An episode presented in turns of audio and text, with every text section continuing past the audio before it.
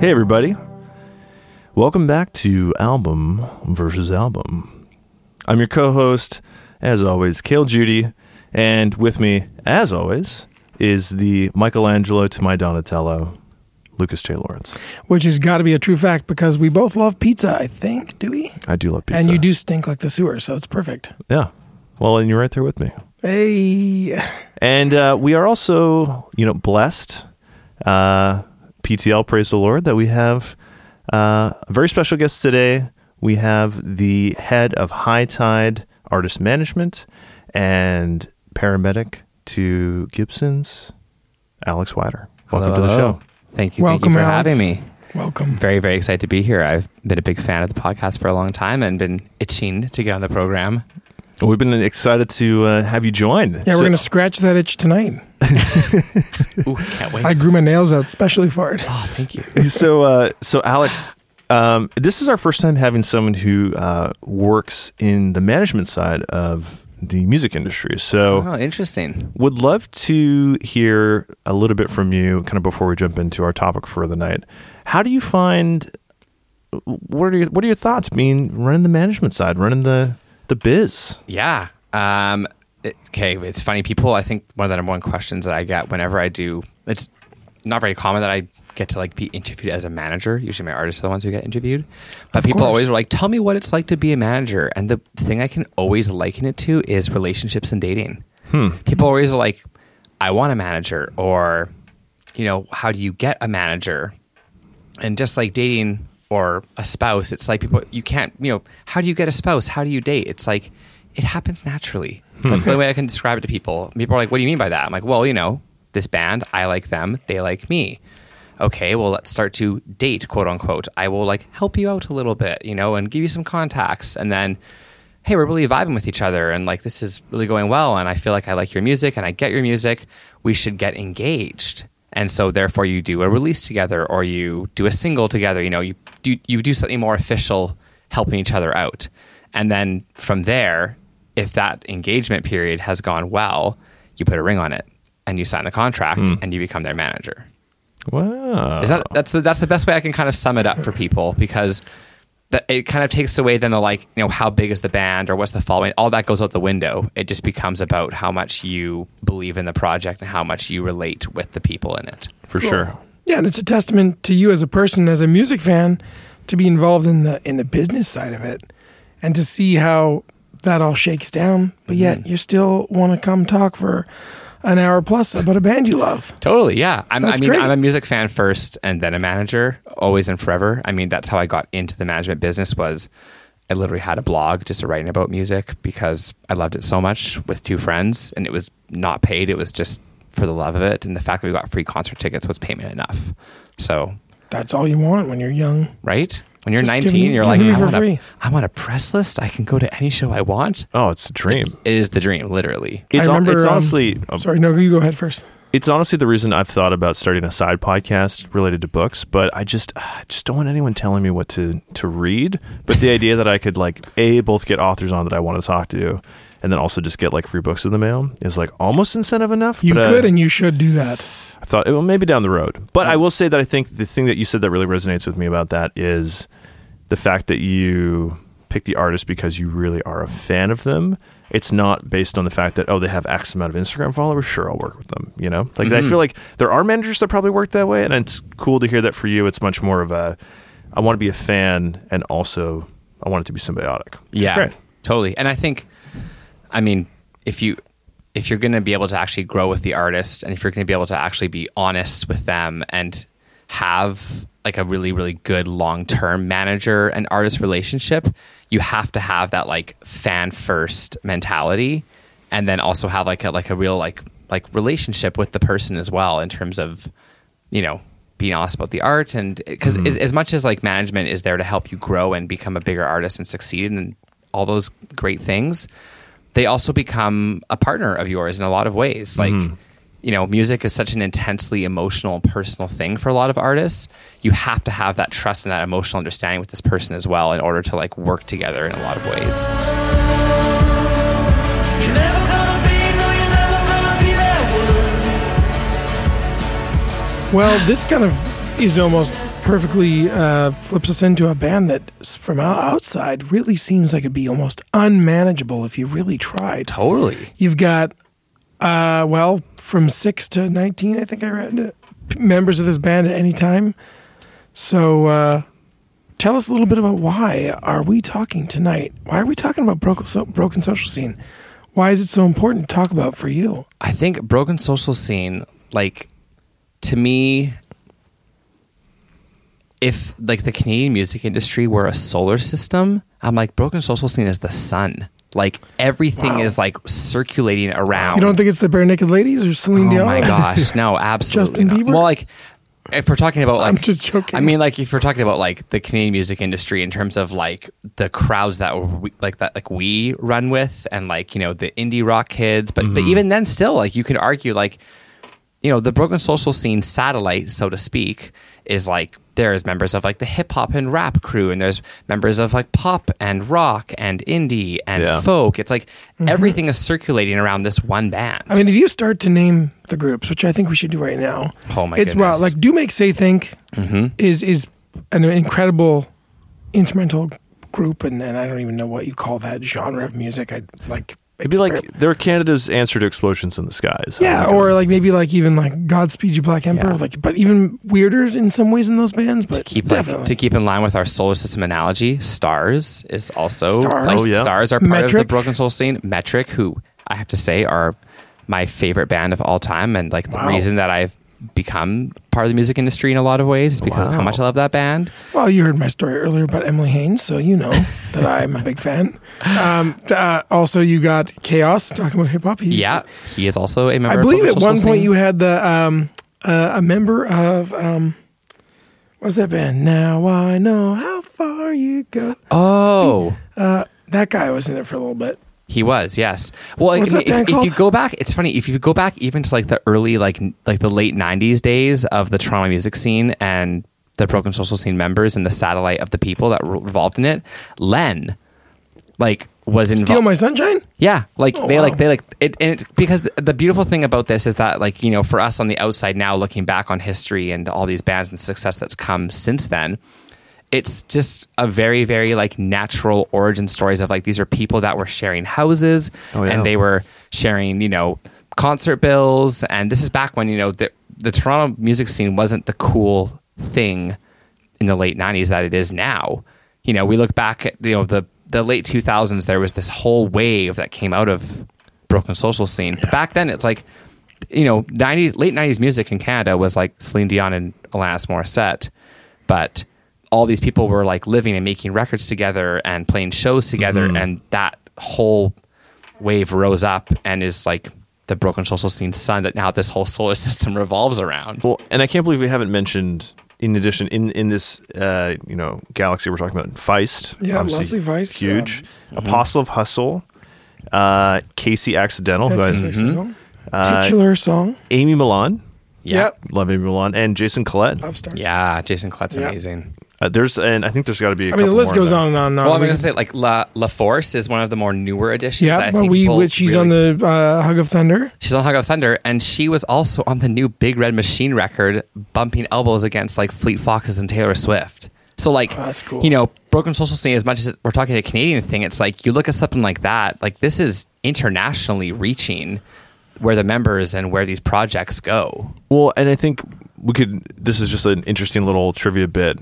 Um, I heard it doing the research, but like, I didn't realize Lorde Namecheck's "Lover Spit" in one of her songs. Yeah. Yeah, that's is- crazy. It's crazy, right? I mean, Lover that- Spit's and that, arguably one that of their gives you like the idea of like how deeply ingrained in music this band is. So okay, so why don't we? That seems like a a great jumping off point. Why don't we jump into um, our personal stories about how we connected with this band, and then we'll start with um, "You Forgot It" and people. Totally. How's that sound? Well, mine's quick, man. Uh, in in those years, like I know that you you forgot it. People is two thousand two, I believe, and like I didn't get into it right away, but during that time, you know, it was I wrote a list of all the big albums that I was like getting into around that time. It was you had Stars Set Yourself on Fire. You had Death from Above, You're a Woman, I'm a Machine. You had Metric, Old World Underground. You had Arcade Fire Funeral. And so I just kind of lumped this in with all those incredible Canadian records. I mean, yeah, there's other bands that we're not, I'm not mentioning, like Feist had put album out, and the Stills, and a lot, a lot of great bands. But uh, even uh, the uh, Constantines, Mm-hmm. a lot of great bands putting out music at that time. So I kind of saw this as like the starting point of that. This this wave of like just incredible Canadian music that was like mind blowing. So for me, I, I kind of clump it in. I don't remember when I first heard them, but when when I first heard "You Forgot It" in People, which was probably the first album I knew of them, um, it blew my mind because it was to me it was like it's pop, but it's washed out and it's it's um I wrote I wrote all the words I feel about it. It's ambient, it's sad, it's indie, it's funny, it's celebratory, it's washed out, it's rough, it's loose, it's psychedelic. All these things, but still you can sing along. Yeah. It's not unaccessible, and so that that's really my full story with them. I, I don't remember how I first heard it, but I just you forgot it, and people was one of my. I mean, I just graduated. I was graduating when that album came out, so it was very influential on me. it's interesting like you just listed all those bands and those records they all came after the Mm-hmm. release of this record so it's like i feel like this record is like this if we're going back to our solar system analogy it's like this big bang it's Yeah. like it's like from that moment and then everything that you just listed came after that you know So, how did you find Broken Social Scene? Uh, it's it's funny. It kind of ties into how I discovered like the music scene that I now like am a part of in general. Like I had terrible music taste in elementary school. We're talking so a bit of an age gap. I was in elementary school when this record came out. Um, You were in elementary school in this record. How old are you? yeah, I'm I'm 29. Oh wow. I know. Oh yeah. You were So I was I was in elementary school still when this record It's came not out. that much of an age gap. Yeah, I mean, and, uh, although well, we were in high school, I guess. So yeah, It's it's like I mean that's it might eight years be. for It might as well I, be universes. At I mean, I was starting university when this record came out. oh so- wow. Yeah, I was in, I was a freshman in, at Trinity. Wow, you look came- good for your age, Kale. Jeez. Oh, thank you. Holy Thank you. smokes. For the Kale's people very at home. sexy. Still gotta. And, like, you guys both are. Thank you, thank you. Um, so for me, I was listening to I don't know, like back in elementary school, you kind of just listen to like whatever everyone else listens to, which is like a lot of top forty, a lot of whatever is popular on the radio. Mm-hmm. And my sister, who was a couple years older than me, was starting high school and you know starting to f- f- like discover other music outside of what we get fed in the mainstream media. And so I, around 2004, I was in grade seven, and I used to go over to. I used to. My sister was living with my grandparents, going to high school in Vancouver, and I was living with my parents in uh, Richmond. And I would take the bus into Vancouver to go and hang out with her on my weekends. And she would literally would just, you know, she's a grade eight girl. She's like, "Your music taste is terrible." and started to fill my MP3 player with all these bands that I should be listening to in 2004, which was Stars, Yeah Yeah Yeahs, Metric, Arcade Fire, and oh, wow. Broken Social Scene. Oh wow. So, That's a good sister. Eh, a Good job, very good Stephanie. sister. I mean, I, I have to give her a whole lot of credit because I almost could argue that like the reason I'm in the music industry is because of her. You know, I remember, and, and it was weird because I, we didn't get into like the big singles that everyone else was into at that time of of these bands. You know, you mentioned like you know Old Underground or like you know Feist, Let It Die, but for my sister, it was like Metric The People, which is like a weird B side from one of their first EPs. And it was like, um, there's a star song called Going, Going, Gone, which Emily Haines sings on because it was before Metric. Like, it was these weird, like, very, very strange avant garde songs. And I, I just had never heard music presented like this. And from there, I fell into like this whole world that was the broken social scene solar system, so to speak. And I think the first thing I ever heard by Broken Social Scene was Anthems for a 17 year old Oh, girl. well, then yeah, of course you're sold. Ex- and I mean, for this point, me being a you know 12 year old kid that's falling in love with Emily Haines, I'm like, what is this? Her vocal treatment in that song, every, I mean, and the, everything about the song is incredible. I love that song. Yeah, that song is going to be like Hints a for whole later. Hints yeah. for later. Yeah. The um, that's very interesting to hear that from both your guys' perspectives. So I remember this record coming out. Kind of. I listened to the self-titled record, and I um, You monster. I still have I still have That's also a the iPod that I got when I was I think in 2004 or 5 it still works. So Broken Social Scene was a band that I like I liked and I but I also liked I loved Stars. I remember when um Set Yourself on Fire was huge, and and there was other stuff around that. But the the memory that actually is the most interesting for me is like getting really getting into this band is when um, you guys you might know my old roommate Denver Harris, who's good friends with all the Dear Rouge folks, and Stu actually lived with me as well for a minute after Denver moved out. But Denver moved out, and he's like, "Hey, do you want these like CDs?" And he just left a s- and I was like, sure, man. And he just left like a huge stack of CDs by my, my bedroom door. And I went through a bunch of them and there was like a Feist record, a few others. And there was You Forgot It in People and um, Beehives, the, the B-side Oh, CD. Yeah. Beehives. Yeah. I love that you brought that up because like that has one of my favorite Broken Social Scene songs, which I feel like nobody knows on it. It's it's cool. And so I it was like and I still have and, and I've talked about this before, but like I still have some old tech. So my dad gave me a, a CD and cassette player when I was 16. It was one of those old like Sony bookshelf speakers. It has like the wood paneled speakers and like it's meant to look like nice on a bookshelf. But I still have it and it still works and I will still listen to CDs because that's the only thing my car plays. And so I just I busted up both those CDs and I just would listen to them in the car a lot. And I was like, mm-hmm. I just remember being like, holy smokes, like this is fuck, this is a good record. Like this is such a like even now, like digging back into these records for this episode, it's shocking to me that this is music from 2002. Like it's so It's timeless. weird. It is right? quite timeless. I got to say, it's like, and it's one where like I don't have, it. I don't have quite maybe the same reverence because it wasn't like that for first like Death from Above record, which was like hugely influential, but it's kind of like I'd say maybe lost. It's kind of died out a bit. But like this It's a one, bit obnoxious that record now. yeah, and that and like you put on Broken Social, like you forgot it in people, and it's still like I was playing it at dinner, and my my wife was like, man, like like um you know like a song for seventeen year old girl. She's like, I love this song. And like I was like, yeah, it's great. Like it's just like the whole record has like it has elements of everything from Dinosaur Jr. to like almost baroque pop, like what kind of early Arcade Fire is doing. But it all works together in this interesting way. Like you're almost going through a like a galactic radio. Fast fast only the best.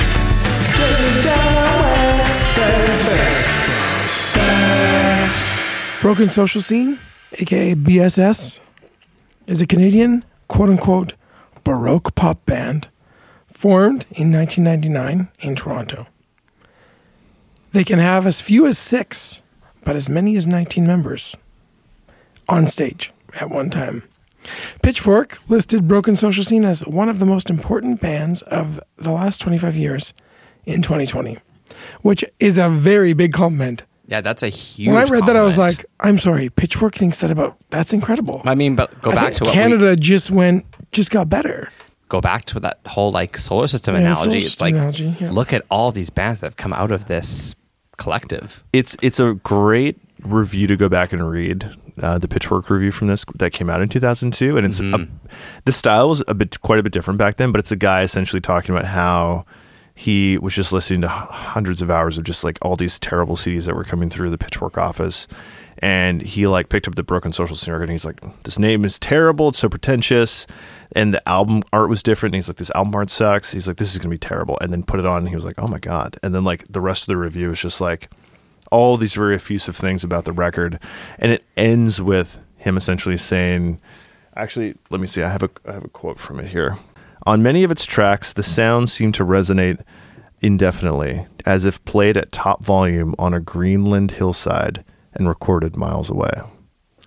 The second quote The holy That's- grail for people like us is the record that combines outright experimentation and strong hooks, something that engages us mentally while appealing to the instincts that draw us toward pomp immediacy. Wow, that's Wow. that's Yeah. quite the That's beautiful. that's that's quite the interview. I mean, also, and that Pitchfork review is partly why Broken Social Scene broke. Is it really? Like I mean, like that review. It's like you know, you go back to these bands that are so th- th- they're household names amongst us now. Pitchfork back then was like, you know, if they gave you a best new music and a high rating, you were made. Yeah, And they I- gave- they that's how I discovered so many bands. Exactly. honestly. They gave you forgotten people as I think a nine point two. I think so, yeah. And you know, short a couple years after that, they gave Arcade Fire Funeral a a nine point four or something like that. And it, it's like those reviews are the reason that, all, you know, in a lot of ways, it's like you can't give all the credit to Pitchfork. It's like they made incredible music, but luckily this this website Mm-hmm. and this blog was uh, was smart enough to say, yeah, this this band is worth hearing. And as a manager, that's got to be interesting to think about the fact that like sometimes it's the importance of pushing your artists in front of certain people's faces because they're gonna there's so much stuff that goes past them. But like if whoever was managing Broken Social Scene hadn't sent that CD or that press kit to Pitchfork and that individual hadn't listened to it, hadn't written their review, they could have they could they could have just been forgotten to time. You know? Totally. we none of us may have ever heard that this record. Yeah, Maybe, but I mean, this is a pr- you forgot it in people is a pretty fucking good record. But that's Yes. what I mean. It's but pretty it's fair. incredible record. I'm not saying that, but that's my point. Is that there are a lot of good, there are a lot of great records that just pass you by because you just not because they're not good. It's because you just don't hear about them. I That's literally true. I literally just told you guys about one before we started recording. Yeah. from the Broken Social Eight Scene and a half. satellite, exa- eight and a half. Justin Peroff, who is the drummer of Broken Social Scene, his band that he had in 2012, they had a record that just passed by because it didn't get. Mm-hmm.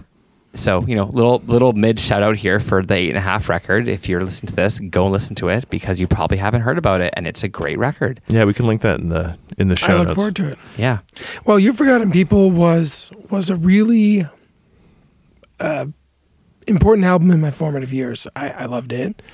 Uh, a couple standout tracks, obviously anthems for a 17 year old girl, which I still think might be Emily Haines' best work in her career. It's, it's I mean, ooh, I don't know, dude. Words. I love- I Sitting love- across from someone who like knows Metric and Emily Haines' solo record like the back Knives of his Don't hand. Have Your Back is a great I'm like, record. ooh, I loved uh, Knives Don't Have Your Back, right? yeah. I I love that record, but I mean this this song is perfect, and she's you know the stars align for this. No pun intended. Uh, it, it's an incredible song. Um, KC Accidental is an incredible like instrumental song that just happens to have an amazingly like catchy little uh, centerpiece. You know, it's like a a valley where it's like the the song crescendos, drops down for some vocals and and cranks out. But then we've also got songs like Lover Spit that was in movies. Lorde's making references to it. I think. I think it was in the. I think it was. I remember in a finale of a show I watched, but I think it was in the L word more than once. I mean, like these guys were kind of like all over the place in in in in, in as far as like not just being an indie success, but like a commercial mm-hmm. success as well with this mm-hmm. with this record. Which is crazy to like listen to this record now. It's a goddamn weird record. Like it's very It is. strange. It goes a lot of strange places, and I I just was listening to it. I'm like, it gives me a bit of hope for humanity when records like this bizarre get so big. And I think in doing some of the research for this, it is true though that like there was a quote I read where um, Kevin Drew was talking about how, like, you know, all of us in Broken Social Scene, we've already all made our art house records, or we've made art house records. This is a record where we're all coming together. We're trying to make a pop record, and the focus for them was like, this is them writing pop songs. Yeah, you know what I mean? yeah. Which is like, which I love. I love. Uh, it's. I've actually realized that's one of my favorite, like, types of music is when arty bands try to come and make not try to when they come to the crossroads of trying to make pop music and like they bring melodic elements into things that are kind of strange. So it's like oh like you know like you think about like the velvet underground it's like who loves the sun um, or the beatles and then they have their own song about the sun and it's like it's kind of poppy but it's also like very spacey and strange but it's like i'm Yeah, like that was their response to "Here Comes the Sun." That's George funny that you're bringing this up because I was gonna say one of my favorite tracks on this record is "Looks Just Like the Sun." Mm-hmm. Yeah, that song's got so many. That song's so interesting. It has all those like uh the studio count-ins. Like, So I was, yeah, like okay, yeah. come in after this. Okay. Three, four, all that stuff. I was So, thinking about like what my favorite songs were from this record on the way over here, which I feel like everyone who knows me and so far listening to this episode would probably be like, he's gonna say anthems for a 17 year old girl because of Emily Haines. But actually, no. My favorite song on this record is Almost Crimes.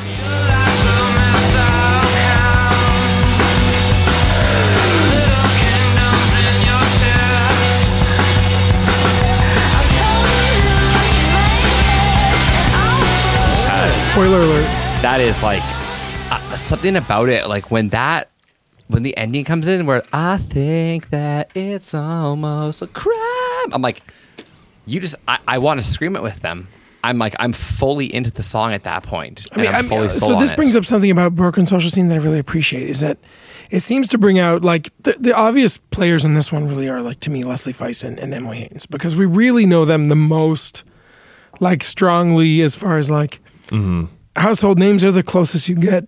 You know, well, Feist, you know, one, two, three, four. Yeah. That song's hard to argue with, but you know, you you get an aggression out of her on this album that you don't really see anywhere else in anything I've ever heard. Exactly. Or Emily Haines, you know, is usually singing and performing in like a pretty rock pop centered way. It's it's a more and on this, she's getting realm for her. she's going all weird. So it's Yeah. really cool. They bring out these weird sides of people, which is really cool. And and especially with Feist, I, I'm really impressed with like you have to think like it sounds like her, but is it her? And you have to look. Have you ever seen the performance of when they did Almost Crimes? It was on one of the one of the late shows. I don't know which one. Don't quote me on it.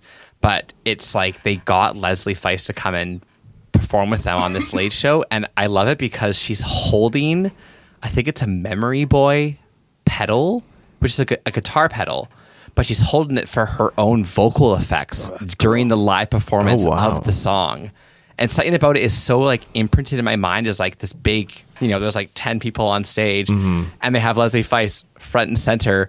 And just to like enforce the weirdness and the experimental sides of them, you know, usually, usually she's a folk artist with a guitar and it's very beautiful. And here she is rocking out on stage, holding a guitar pedal in one hand on a late night television show. It's just like they all the all the things that they are that they're told by their labels or their managers to conform to, they throw it all out the window whenever they come back to broken social scene. Yeah. It's cool. it's It's like got to be freeing. it's a space where it feels like listening to this record. I, I, to be totally honest, like there aren't even times where I'm like, I'm not even sure who who's who. I'm like, is- I don't know. Is this Emily Haines? I'm like, I don't know. Is this Feist? Is this Kevin? Drew? Like sometimes I'm like, it's pretty obvious when it's Kevin Drew, but like I'm like, who is it? Like it just sort of, it all sort of like kind of, to me, it just feels like it sort of flows in and out. Yeah. Um, which, so speaking of, I think this is a good time to transition to. Uh, why don't we pick uh, our tasty treats for you forgot it, people?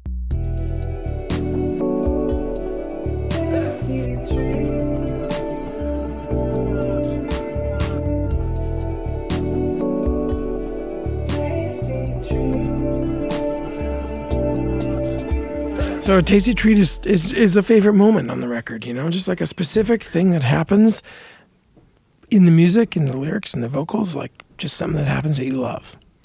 It's very hard to choose on a record that's as dense and lush and layered as this, Yeah. but uh, you got to choose one. Oh, this, this is this is really tough for me because I'm like, there's so many there's so many musical moments on this record that can fall lot, into this yeah. category. And when I was thinking about like you know what are the things I love about this record, this is like kind of a funny thing. I was like something about looks just, looks just like the sun, feels a bit like a mushroom trip. It's got like this like weird, mm. like psychedelic, flowing, easygoing quality to it. And the moment that the female harmonies come in,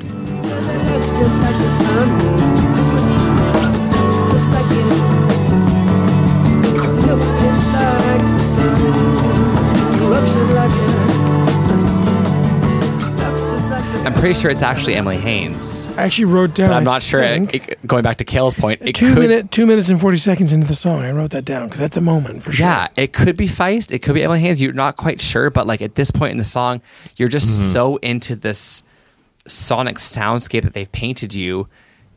You're you're like you're lying in this proverbial field, going, yeah, that looks just like the sun, and then it's like this female harmony enters, and you're like, I don't know, I- I'm full, I'm fully into it, and I and every time it comes up, I always somehow forget that it's coming, and I'm still surprised by it every time I hear it.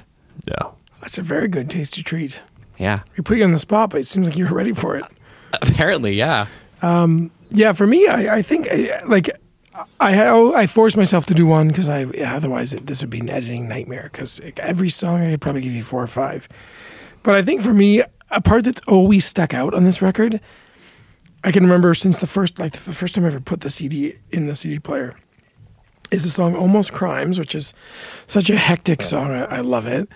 Um, is is a there's this kind of like music interlude that happens a few times, and there's this really wildly discordant like bass and guitar part where they're like on purpose playing notes that do not sound good together, but it's every time it happens, I'm just like, yes, yes, do that.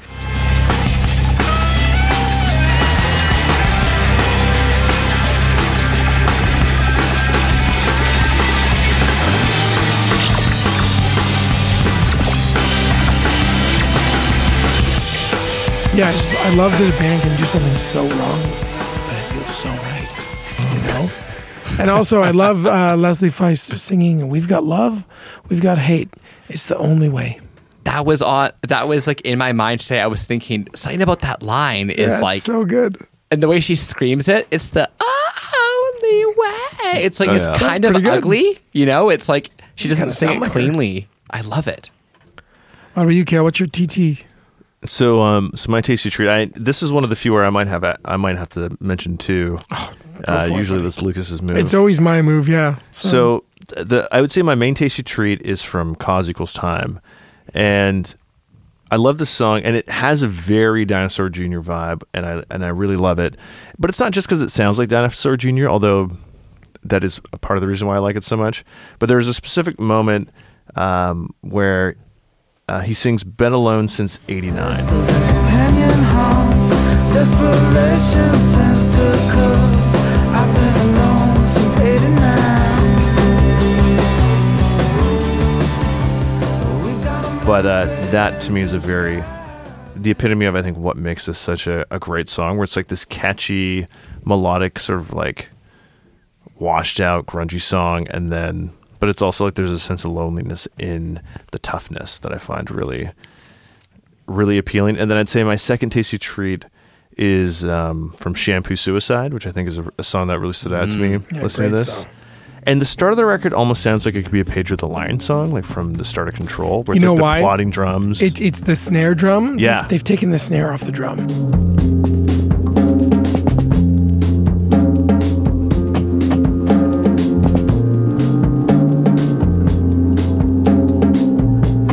Kind of dead sounding snare. Yeah. It's, great. Yeah. so I think that is also a great tasty treat in in just what it does for the start of the song, and then it sort of really sets it up for the build that that comes through in the in the middle of it. But Shampoo Suicide was a song a couple times I was like, is this my hero?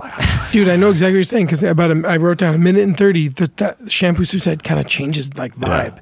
It kind of, the beat kind of comes in stronger and it's like pretty effective. You're like, man, these guys are, it's like a whole new song. Heroes.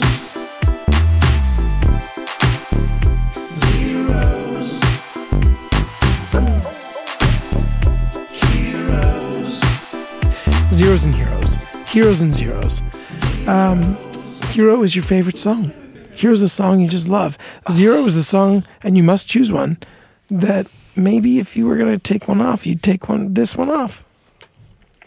So uh, should we start why, with the why don't we why don't we save? Yeah. I can already see he's, he's, he's in torment over the zero. Let's start with zeros, should we? Well, Let's start with the zero. Yeah, we I- started with I- heroes last time. I'm but- I'm ready for this one. all right, never mind then. Let's start with the guest. Yeah, I, I got to say, like, my my zero is probably I'm still your fag, just because I'm like, even though it's not like uh it's not said in a terrible way. I'm like, as a gay person, I'm like, I just no, I'm still Can- your can- fag. I'm like, I'm sorry. Can we talk about that for a second? Is that song someone saying like it's like an ex, ex gay lovers, it's- or it's is in it a it's in a about very like endearing way, but it's just like it's just like using a term that is antiquated, and so for me, I'm just like. uh, And the song, and- and I would be maybe a bit more defensive if the song was great, but it is the most forgettable song on the record as well. I was really surprised Yeah. because again, listening to it, I'm like, I remember even back then feeling like this. Like I don't know, is it is the is is the who sings that song? Kevin Drew, Is he gay? no, Okay, I mean like, but the story and is about, like, this gay is lovers thing. If we're going to talk about like gay things in the Broken Social Scene universe, is that like there is a very healthy amount of like gay acceptance, and also there's a very very like interesting like like I think Jimmy Shaw has referred to Kevin Drew as his husband at times. So like, Ah. and and in the this book is broken. I think it's an Emily Haines quote. She's like, everybody has fucked everybody in a very beautiful way. And Hmm. I was like, interesting. So obviously, like between books, there's a very healthy amount of like Do you think they'd LGBTQ let me in the acceptance. band?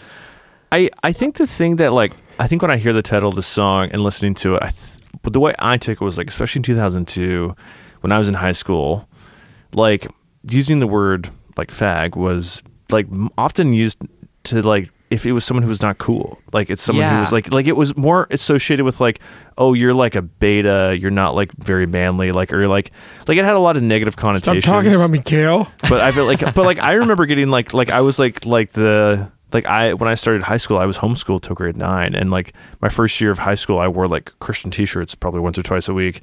I remember getting called that a lot, and uh, getting a lot of like, and I was just like, I was homeschooled. I was like. I just feel like these guys don't like me. I don't know why. But like I feel Yeah. like in 2002 using that term, I hear the title and the tone of the song as like I'm like I'm still your loser is kind of how I take it. Yeah, And- it's a very beautiful sentiment, but I feel like I don't know. Just the song. The song is that also what the song is? isn't. The song isn't that amazing on the record. That's the other thing. It's like on top of it not being a great title that hasn't aged well, It the song has itself well. is kind of like the most skippable I song mean, but of the back record. then that title wasn't like so PC. Like, But- so I'm wondering, is the song like a, a story about ex-gay lovers, or is he talking about being like a, so, a social outcast? I, I I've don't think it really ma- I don't think figure it matters that much though. I think it's like is it does the song work? So I actually wrote down so you can see in my notebook, but my zero is also that song. I'm Really? sorry, your fag is also my zero. Yeah. Oh, interesting. Be, because I, t- to to kind of Alex's point, I think it's it's just it's it's a weak song in comparison to like the rest of the record. And I was just going through. I was like, I don't think I could cut any of these songs, or you really lose part of the di- the sort of the ebb and flow. And it's right at the end, and the very last song after Lover Spit is is this song.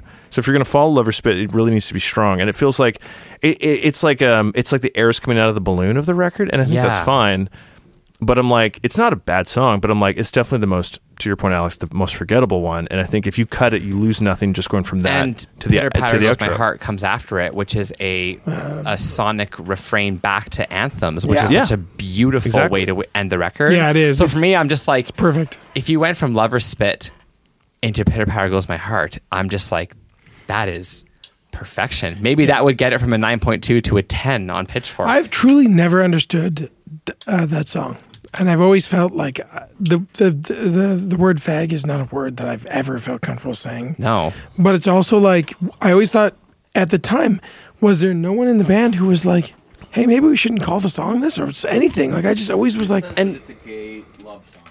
it, it- I mean, the internet and says it's a gay love song. Speaker speaks to how the lover moved on with his Yeah, he got he gets married to a woman. left behind. Despite this, the speaker sadly asserts that he's still hooked on his lover and that, that, that his heart still belongs to him. The slightly mocking use of fag indicates a level of self-deprecation while also hinting at how the Yeah, which is why like I'm like I think this is why like Broken Social Scene probably hasn't been canceled over this is that I'm like I'm sure some of the male members have had sexual encounters with each other, but it's like in a very beautiful they're all loving This is each why I've been trying to get Jordan to get me in his, to play bass for his band. There's no other chance for this to happen. Anyways, moving on to our heroes of the record. No, I haven't said my Um, zero, you guys. I think one of my heroes on this record. I haven't said is- my zero yet. Oh, y- No, you guys look- think, I'm look- so oh, you sorry. think Lucas everyone says- hates that song? Guess what? I like the guitar in that song. I am In so, so sorry. I would say the guitar line in that song is one of my favorite guitar parts in the album. Oh wow, Now, it is very questionable though, but my I do not like late '90s bedroom rock for the Missionaries song. I know it's kind of like an interlude, but man, that song to me, the other one, Pacific Theme, I'm fine with. You don't need words for that song. That song's awesome. It's catchy. It's fun. But late bedroom rock of '90s rock, I just was like, I disagree. I This I, one I, I think that song's great, and it, just and it- whatever. It to me, it, it's like I haven't really listened to their first record, but like knowing that era and like the type of music they're making, I'm like, oh, this is like the cool. This is like this is like a cool sort of like do you make say think explosions in the sky song that's kind of mixed in with like two or three other elements? That's sort of creating an interesting like it's sort of like if you're on a you know if you if you're at like a Knott's Berry Farm and you're on this you know a ride and it's like taking you in a weird loop to loop I feel like that's kind of the song. It's like you know it's whipping you around. I'm like it's fine that it's your zero. I'm just saying I I'm just trying to create a little conflict here no little tension no, I mean you're totally you know, wrong because Explosion in the Sky and Do Make Say Think make cool epic songs. That song's boring. But I like that. I like that the song is being muted. It's like they're, they're not. A, they're a band. Like they. They're literally the next record we're talking about is "Hug of Thunder." Like they've said that. Like that's what they're trying to do with their music. Their music is supposed to be a hug of thunder. Like it's like the these two sort of counterposed elements happening. I feel like that's what this Yeah. song is. the cacophony juxtaposed with the embrace. Mm. Yeah.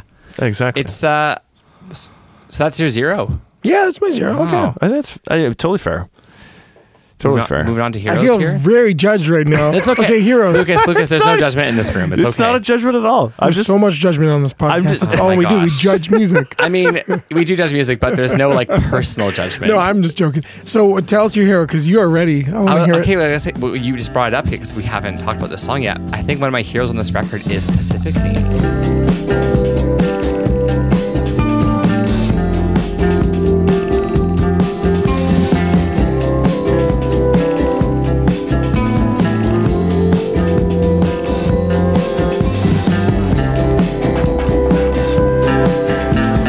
No. So now what? I think only one. You only choose one. It's Dude, like, Pacific I'm, Theme such, is I'm great, sorry, though. I'm so I'm not an Dun, dun, absolute dun, person. When someone's dun, like, dun, choose dun. your absolute favorite, I'm like, no, I'm not going to. Do. Well, just choose your absolute today. You, okay, so today, today I've been, I'm. I'm really, really vibing with Pacific Theme. Yeah. Probably because I'm a boater and because I just love the West oh. Coast. Yeah. I love that Broken Social Scene being an East Coast band gave us a song called Pacific Theme. it, it does And feel like you're on the water. it feel yeah. I'm like I'm like I put it on. I'm like I can picture myself on my boat. I can picture the sun and the summer. I can picture like the rain and the trees. And like today, I was I don't know if for me today I'm I'm I'm really loving and I've I've always loved Pacific theme. Hmm. I've always been a fan of Broken Social Scene's instrumental work. Side note here. A lot of people think that this record is Broken Social Scene's debut record. It is not. Their debut record is Feel Good Lost, which came before this, which was an instrumental record mostly. So I and so I I just I love their instrumental side because they're a band that's so good they don't even need to sing always to mm-hmm. get to get an emotion or to get the feeling across. Yeah, I. So my hero. I mean, I. I will say one of my favorite anthem.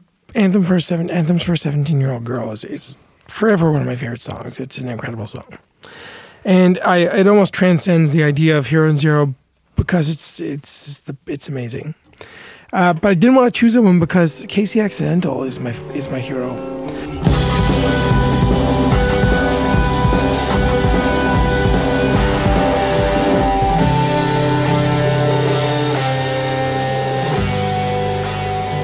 I think that song because that song is a song where this is a band that's like we can be patient and we can like ride out this like little riff that we got. It's nothing crazy or wildly special, but the whole song is this like musical journey to like a small little sonnet of like words. And then just you get back into the rock out. But now since the vocals have started now you go back to this instrumental part and now it feels different this time around. And i gotta say uh, when i first heard this record the hook that caught me was that song. And i still feel i still am just like man. And when i saw them live on toronto island once um, Oh, which was incredible um, I- it was that they were touring self-titled, but they played KC Accidental later that night, and I remember just they dragged it out for like 15 minutes. It was rad. It was one of the. It was one of the. Uh, it was either the last song or the encore. I can't remember. Uh, probably anthems for a 17 year old girl was, but uh, Emily Haines was not performing with them that night, sadly. Ugh. Uh, do, do you know what's funny? One of the last times I saw a Broken Social Scene, people started chanting Emily, Emily during the third song, and Kevin Drew just shut them down, which I loved. He was like, She's not here. Stop it. and I was like, way to go. Way to just like cut cut the excitement. But the funny thing is because that is part of like the broken social scene, mm-hmm. it like, you know, lore is that members can pop out on stage at any time. So Yeah. you can't really blame people for like chanting because it's like she could, she could just pop out. You never know. Yeah. Yeah, I, I, yeah, it's interesting, and you, I guess it is invited a bit when you have a very unique structure to your band like that. But Mm-hmm. it's also got to be a little annoying when it's like, okay, we know, yes, we know, guys, she's probably our most famous member, but like, sorry, like, I think Yeah. We're in Feist Tennessee. be the most? I would say that Feist is the most famous member. Uh, is Feist more the- famous? I guess so. I guess she is. Yeah, now, right? one, two, three, four was like a Grammy. Yeah, winner. like I'm sorry, Emily Haines has never walked a Grammys red carpet. Feist also has. Feist was theme song. Yes, Oh, yeah, right. and also she was on Sesame Street. My dad also Teaching loved that for first CD. Man, he would not pull that out of the car for. What's Uh, uh, the other- what's, Long time. what's your hero in this record? Well, hey, the last on that song, though, KC Accidental, I want to say is that it's really hard for musicians to play the way they're playing, like kind of unhinged and indulgent. Mm-hmm. You know, like really indulgent, and for it to feel like feel that good. Usually, musicians Yeah. like listen to my noise. You're like, cool. Thank you for wasting my time. It's like a really good Quentin Tarantino movie or something where, you know, the, the scenes are like, you know, the new Wes Anderson uh, French Dispatch, where it's like, it's just Wes Anderson indulging himself over and over again, but it feels so good. That's what I feel about this song. I I totally agree, and I think to just add on to that, I the way they've structured the record, like actually, I meant to bring it in with me for a recording, but um, I have the CD that Denver gave me still. It's in my car. Oh my But uh, it's Love that. It's like it's cool on the CD that it's got the it's the album is like called out as being a side A and side B like a like a vinyl record would be, and which is also funny to think like in back in 2002 like vinyl wasn't really a thing, so you're like harkening back to the idea that you'd have to like this would be flipping it, but like the end of side A is anthems for a 17 year old teenage girl, and that's and it's cool because like even listening to it now, it's like that that song with that placement it has like a real pinnacle moment of the record, and it for me even as someone who wasn't doesn't have all the history with it, I can tell and like I resonate with that song. I'm like this song stands out, and there's a reason it has this sort of like special spot on the album. However, it's not my hero. So my Ooh. hero is uh my hero on uh you forgot it in people is Stars and Sons. Nice. Track three. Yep, Good great choice. song. Great song.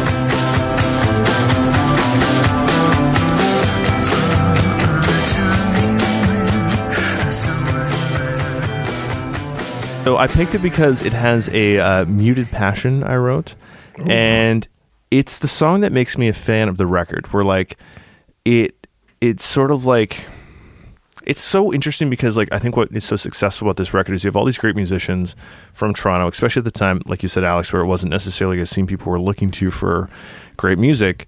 Where it's like this record, by a lot of regards, should be terrible. Like you bring in this many artists, you bring in this many ideas, it could just become a, like a cacophony of of noise and and sort of like just a mess. And a lot of like we've all heard like those muddy weird records that like you know could have come out during this time but there's like a there's a singularity to like what's kind of happening through the record. And to me like suns and stars and sons kind of captures like everything that's sort of going on and then sort of harnesses it into like a, a beam. And it's like oh you're gonna fucking love this shit and it's like that's the song Yeah. where i'm like I, Also- it gets me it gets me like into it so i'm that like okay song that's- has an, uh, a, a great bass line and Yeah. a very rare, very rare, amazing clapping. oh yeah and the clapping And is the very clapping is tasteful just straightforward. Just, just Yeah. i know love it.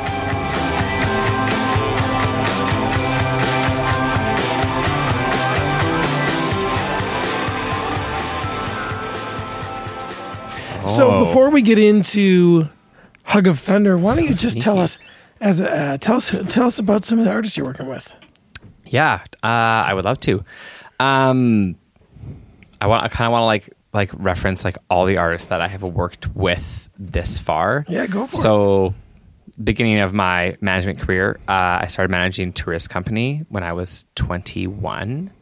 Um, they literally just sat me down and were like, "We don't know anything about the music industry. You know some people from your website, and we would love to work with you if you want to be our manager." And being 21, I'm just like, "That's so cool. These people want me to be their manager. I'm in."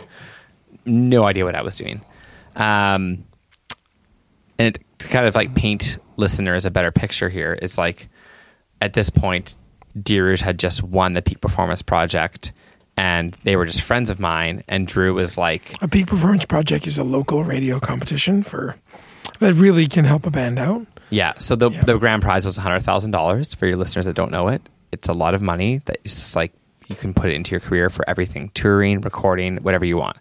Um, and Drew from Dear Rouge really, really encouraged me. He's like, you should totally take on this band as a as a manager. Do it. And I was like, I don't, I, I don't really know what I'm doing. He's like, I'll I'll coach you. Like you know, if you ever have questions or you don't know what to do, we're a bit farther ahead than you, and we will totally help you out in terms of you know giving you advice or helping you to like see um, how to do this properly. So, started managing tourist company. Um, we won the we won third place. The Peak Performance Project won fifty thousand dollars. All of a sudden, at twenty two years old, I'm like, okay, I guess we're really doing this thing, and we are going to go on the road, and we're going to make a record. And then a band shortly after that called Van Damsel asked me to manage them, or I we like found each other, started working together. 2015, I helped them win a bunch of money in the peak as well, and then at that point, I'm like 24, and I'm like, I'm I seem to be onto something here because I've now gotten two bands, quite a bit of money, and like on the radio and touring in Canada and that kind of thing. Mm-hmm. So at this point, I was working at Grouse Mountain, a local ski resort. Like, you know, t- guy in my young 20s being like, I'm just going to ski and make money. And I'm like, I really want to do this music thing. I need to find a job that is much more flexible, that would fit into a really, really chaotic schedule that is the music industry. And someone who I'd worked with was like, You should become a paramedic. And I was like, sorry, what? And she's like, yeah, you can set your own schedule. You literally can just tell them what days you want to work and you can go and work those days. So I quit my job on the mountain. Tourist company went on the road to promote their first record, Apollo. I literally would drive to school listening to them being played on CBC radio, go to my classes. In between my classes and my exams, I would like book them shows and like do my manager work. I remember like being in the hallways of my like the school that I was going to, like taking calls with booking agents and that kind of thing. And then graduated my paramedic program, became a paramedic, incorporated my company, and started to take on more artists and be more intentional about it. And the first artist I took on after I incorporated was Alexandria Maillot, uh, singer songwriter from Vancouver Island, who is incredible and helped her put out her record in 2019 called Benevolence, which was gorgeous. And, you know, we w- went and did CBCQ and got to meet Tom Power. And then shortly after that, I started managing another band called Featurette. Jordan Klassen approached me in late 2018 and was like, I want you to be my manager. And that was a huge gesture for me in my mind because I'm like, Jordan's, you know, incredible. And he's on all these, all these big Spotify playlists and he tours Europe. And he's like, I want you to be, want you to be my manager. And brought him into my little company as well. And then it's just been kind of a steady growth from there on out. Um, brought Golden Youth out of a long, long hiatus and helped them put out a record last year called Dream Baby, which is one of my favorite records ever. Uh, my current roster includes co managing Dear Rouge, which is insane for me even to say because it's like they helped me become a manager and now I am co managing them with Drew and they are like two of my best friends and it's such an honor to work with them. I have Blonde Diamond who toured with Dear Rouge in 2018 and they met me and were like, we need you to work with us. Uh, Featurette still, Jordan Klassen still. Uh, and Tourist Company has moved on to now be less active as a band, but Taylor has started an incredible neo ambient project called Neighborhood Libraries that I got him signed to Nettwerk with. Featured on one of our past playlists we made. Yeah, uh, songs to or uh, it's uh, Sleepy Time, our Yeah. Sleepy Time playlist. He's Yeah, great sleepy time artist. Mm-hmm. Yeah. So neighborhood libraries, uh, we're still working together and working with Nettwerk now, which is really really exciting. And yeah, I started I started a label side this past year as well because I got really sick of working with smaller distributors that anybody can use. And I reached a point in my career where I actually had access to better distributors in Toronto and just asked them, like, if I was to have a label side, would you distribute my music? Um, helped my friend Kevin Hackett put out a record last summer called Awake After Midnight. Um, so yeah, it's cool. I'm, I'm I'm at a point now in my career where I'm starting to like being able to like take on more risks based on just liking an artist and liking the music and um, continuing to grow my roster and a lot of a lot of big things coming up in 2022 for the High Tide roster. Jordan has a new record coming out called Glossolalia in April, which comes out on the same day as Dear Rouge's record called Spirit. It's a big day for you. It's a very big day for me. Um, Neighborhood Libraries will have an EP out in May and more new music in the fall. Uh, and Blonde Diamond is on a very, very, very upward trajectory with their current single Red Flags still growing at radio and a hmm. debut record coming from them in probably June or September. We will see because that one is kind of evolving as we go forward with it. very cool. Yeah. That's great. That's exciting. You know, I always, I always respected people in the music industry who could stay excited and stay like passionate about it, and that's uh, that's it's cool to see that. It's cool to see that in the, on the management side of things. I'm such a nerd. I'm like sitting here smiling, listing off all That's, these no, it's great. I love it. I love it. So, uh, so gentlemen, why don't we jump into our next record, Hug of Thunder?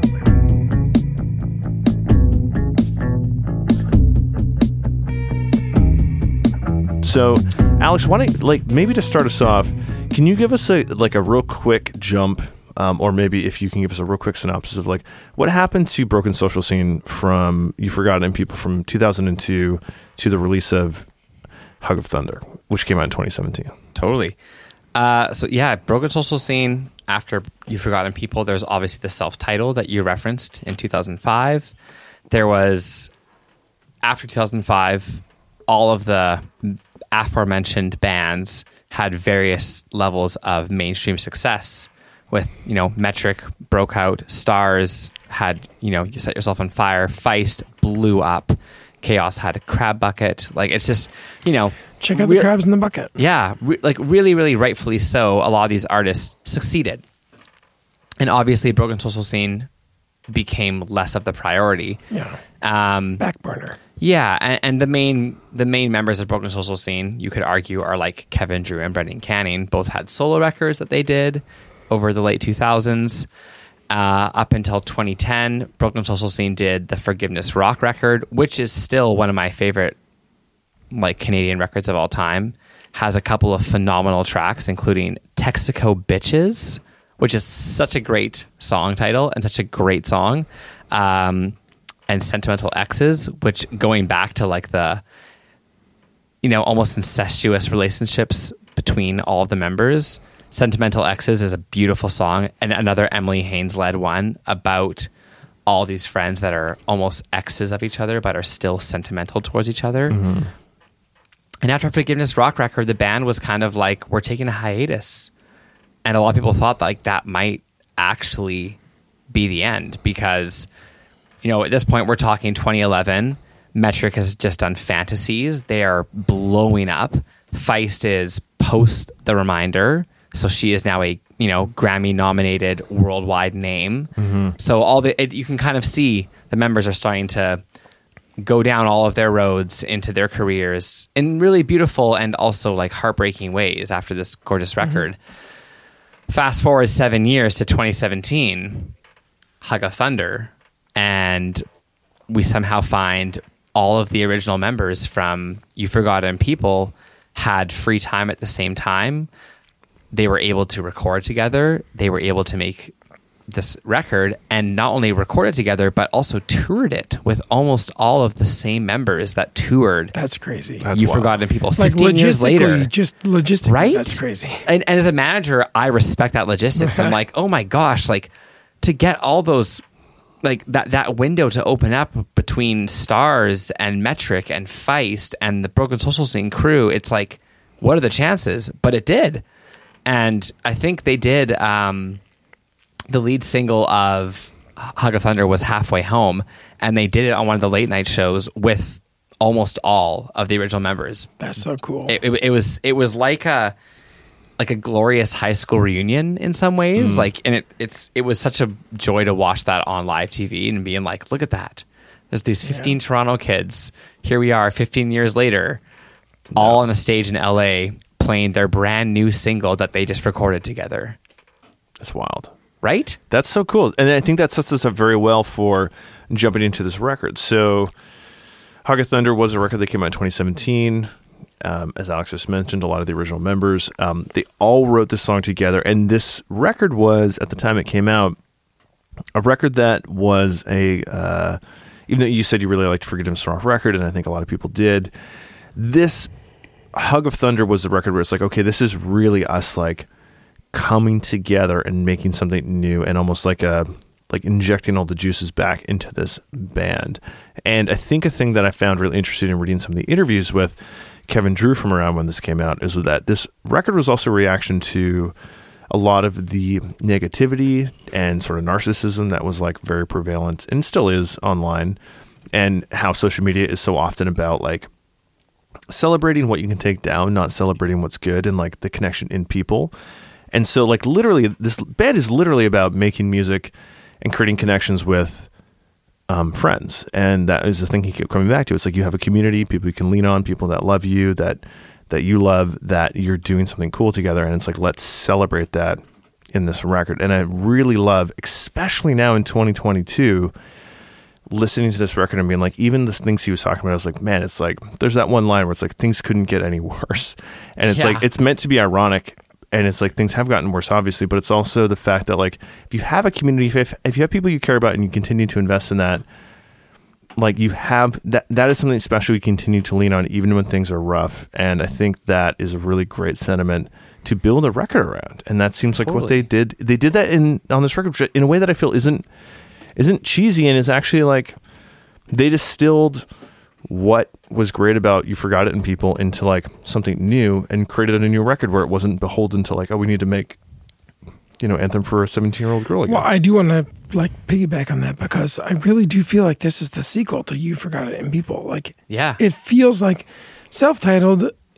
There's some connection for sure, but it's its own thing, and and and the other records are are they they definitely go their own way. But this one feels like this the spiritual, but also sonic sequel to You Forgot It People. Like, there's a lot of similarities and a lot of like way they craft the songs and stuff.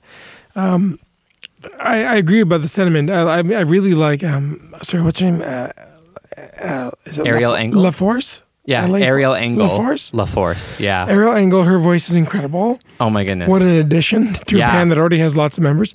But you know, she sings that song, and Stay happy. Yeah, and I thought like, man, this is such a nice um, addition. But then at the same time, uh, the thing that stood out to me on this record, probably the most, is just how good the band is. Like they've been doing this for so long. They're they're in the pocket. They're like they're you know they're on the they're on the track. It's happening. Like the bass playing on this record, for all my bass players out there. It is. I mean, pro, uh, you forgot it in people is great, great bass stuff. It's really, really like uh, someone took a, took a bass and said like, how can I make this not sound like a bass in so many ways? but like this this one, the drumming, the bass playing, and all the guitar, like it's they're really all like firing on all their cylinders. You know, it's like it's really everyone showed up for this one.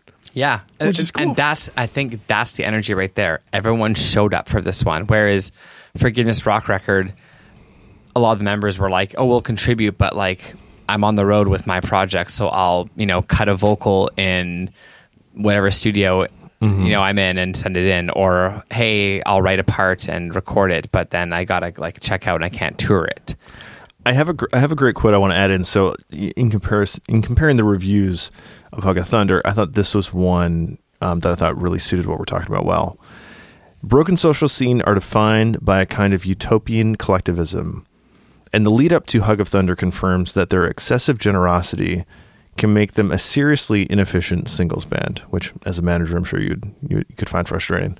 But in the same way that the members of Broken Social Scene renounce their star power to present a unified front, the individual songs of Hug of Thunder are best understood as reciprocal parts of a whole, which I think is cool. In that, I think that's something maybe people wouldn't have thought about with um, you forgot it in people, but it, it is true of that record, and I think that in similar, that's where they make it makes them sister records, like you said, Lucas, because I think this record is very similar in that it, in the same way, works best as a collective in the way that all the songs, like as any record should, but even more so with this man because you have so many voices coming in. It's like the record has to be the unified front in this, you know.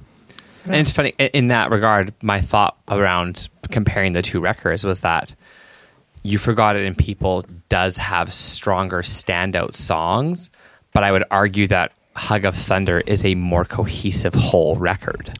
Yeah, for sure. Interesting. Yeah, I, I actually think I do agree. I think like I had so much emotional connection to You Forgot It in People because that record was so important for me and when it came out and, and how it felt to listen to that record at the time. Yeah, it, Uh, but just what I was gonna say, I had the emotional connection, but like I actually like Hug of Thunder is a is a monster of a record. It's It's a great record. It's solid.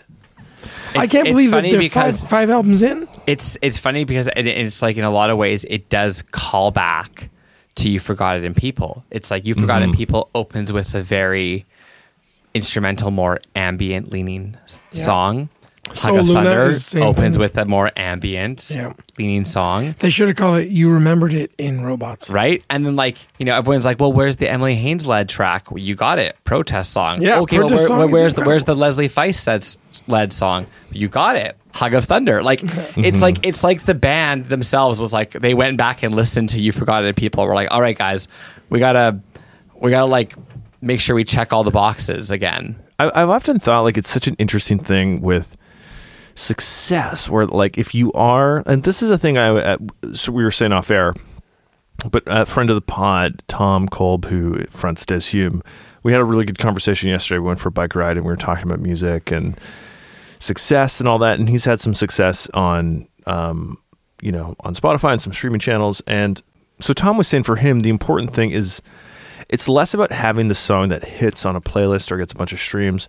It's more about creating something that you're happy with. And I think if you are constantly pursuing something and your goal with what you're producing is making things that you find interesting and you're just pursuing avenues that are curious to you, almost irregardless of success, you'll continue to make something interesting if you're not chasing the dragon of the Spotify hit or mm-hmm. the or the playlist hit, you know? Like that's the thing that I think is really important to keep in mind. And with these guys, you, you got to think like when you release a record that now 20 years on is considered iconic, you release a new record 15, 17 years after that, and you're like, we're going to do something new. And we don't want, like, obviously it'll get compared to the old thing, but how do we make something new that's not just sort of trying to recreate the thing we did? So to create a sister record that is its own thing and is actually in some ways even better in certain respects because it's distilling all the things that work so well is like to me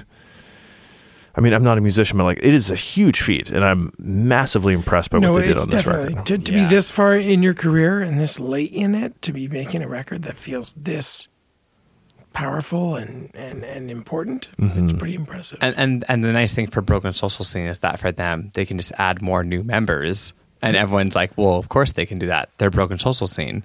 So yeah, but there's new life and new energy, exactly. and new It's excitement. like as much as like everyone's everyone's listening and they're yearning for like, oh, is Leslie on the record? Is Emily on the record? Is Amy on the record? Yeah, Then there's this new female voice with Ariel, and everyone's like, oh, who's this? It's like there's there's still that like there's still something new to uncover with this band. Mm-hmm.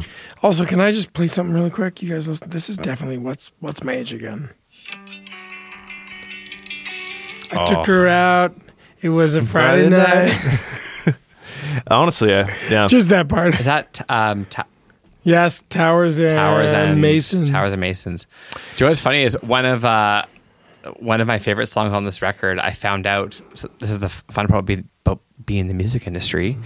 Um, when this record came out, Dear Rouge opened for Broken Social Scene in Calgary uh, in October of 2017.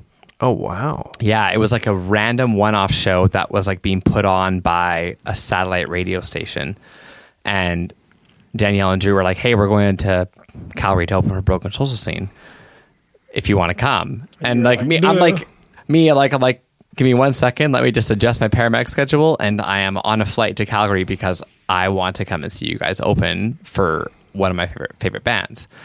Um, and then, funnily enough, like this is the weird thing with the music industry is that you cross paths with people over time. And like I'd seen Justin Peroff when he was an Eight and a Half in London, and then I had run run into him at like an industry thing in Toronto a couple of years later. So he like knew who I was. And then we were backstage at this Calgary show, and he's like. Alex Wider? And I'm like, Peroff. And he's like, oh my gosh. He's like, I didn't recognize you because I lost a lot of weight. And he was like, holy crap, it's so good to see you. We're like, we're you know, have this like little catch up. And I'm like, okay, I'm like reverting out of manager mode here into fan mode. And I was like, I gotta tell you like why I love this record so much. And I was like, one of my favorite things is Vanity Pail Kids. I said these drums sound like they're bringing in the apocalypse. Like they're just mm. like, yeah, that's And then- cool. That's an intense song. yeah. And then That's Peroff, like the darkest Peroff broken was like, social scene song I know. man, like he's like, I, I actually like wasn't so sure about that song. I didn't like really love it that much, which is so crazy because I'm like, i- as a listener, as a fan, you're like, this song is incredible, and the the artist, they're just a person still, and they're like, ah, yeah, we, we we weren't, we actually like weren't so sure about that, and I, I, it's just so imprinted in my mind that he like didn't have the same like love and like visceral re- visceral reaction to the song that I had had. Yeah, he's definitely closer to it than you. Totally, because Which the drums, the drums thing. are like such an intense part of that song. As the drummer, he's probably like, I don't know, like was that that great. Did that work? Yeah, Yeah. yeah. But but like I think that's what's cool is like they're still making bold creative choices, which you w- want in a band. Like you still want them to be like like you don't want a band to just be making the safe choice unless what they're trying to go for is like a top 40 hit and then it's like and then it's like okay like then you shave off the hard edges and like with these guys they're a band where it's like yeah you can you can make that weird apocalypse song you know Yeah. like do it 15 Like, years later, go for it. Olivia. Rodrigo does not shave off her hard edges, okay? I think what's what's so important about a band like this too is that it seems like they are unwavering in their pres presentation of here's what we got, take it or leave it. It feels that way. I Yeah. don't know if it is. I don't know if there's like a hundred other it's songs. Very unapologetic. But yeah, I, I don't know if there's a hundred other songs that they say, well, let's cut those because they're not good. But it feels unapologetic. It feels like this is what we came up with. Mm-hmm. Take it or leave it. yeah. Which, as a as a fan, you know, we always want to take it. We always are like, we want it. Well, sorry. And, and speaking of taking things, the first line I wrote when I was taking notes for for our episode tonight was, you know what? I like sharing hugs instead of bodily fluids, and I think that I think with Hug of Thunder, like I, I have to say, like, lover we, spit. like I, I we didn't get on this when we talked about you forgotten people, but like I really find Lover Spit like a gross song. Like I really actually think I wrote gross. That's my It's- note. I it said is gross. I And, mean, like- he literally says, like, swallowing words while giving head. Like, that is so, like, visceral and, like, gross. And, it, like, the imagery is like, oh. and it's like and it's No. and it and it can be like kind of beautiful in like in the moment of like a sexual situation but it's when you hear it in a song like that when i think about lover spit it's just like the the the idea of like just the amount of exchange that's happening in the song and like i think when i first heard that song i didn't really know he was singing lover spit because i didn't really know the name of the song i thought he was like like I was just like, all these people doing lovers, eh," and it was just sort of like, me. I was like, I don't know what that is, but like, I like the song. And then when I learned it was lovers spit, I was like, oof, like, oh, Oh, he's talking about semen. oh yeah, like lots of talking about body stuff, and I and I just felt like Body stuff. hugs. Hugs I can get more into, you know. Hugs are a little Yeah. less like visceral. In It's, terms, well, it's, it's, it, I would say that this is also what you just said there, Kale, is like, this album is less adolescent and more adult. yes, Yeah. So, like, Lover Spit is like, that's a very adolescent behavior, is like this, like, Ha ha. I'm just gonna do whatever. And, you know, I'm young and I can just sleep Yeah. with whoever. And then Hug of Thunder is kind of like, ah, you know what? We've grown up a bit. We probably shouldn't all sleep together. Let's have a hug instead. yes. Let's share So- some intimacy, but So not. Speaking of huggy intimacy, Yeah, do you guys have any tasty treats? let's get into some tasty treats. Skyline.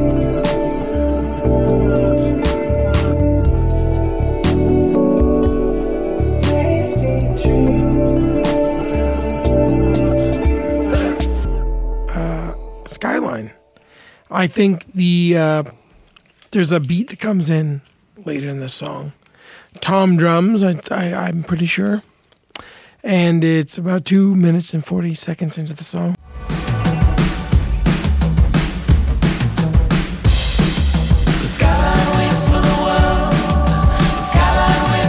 The drum beat is just so unique and weird and out of place. It's kind of shuffly. Yeah, it's kind of shuffly. It's these big tom drums. I love it every time I listen to this record.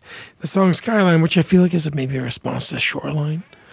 Oh, I, well, I'd never thought about that before, Shoreline's in Lucas. Seven four, but I still think, by the way, it's like shout out to self titled.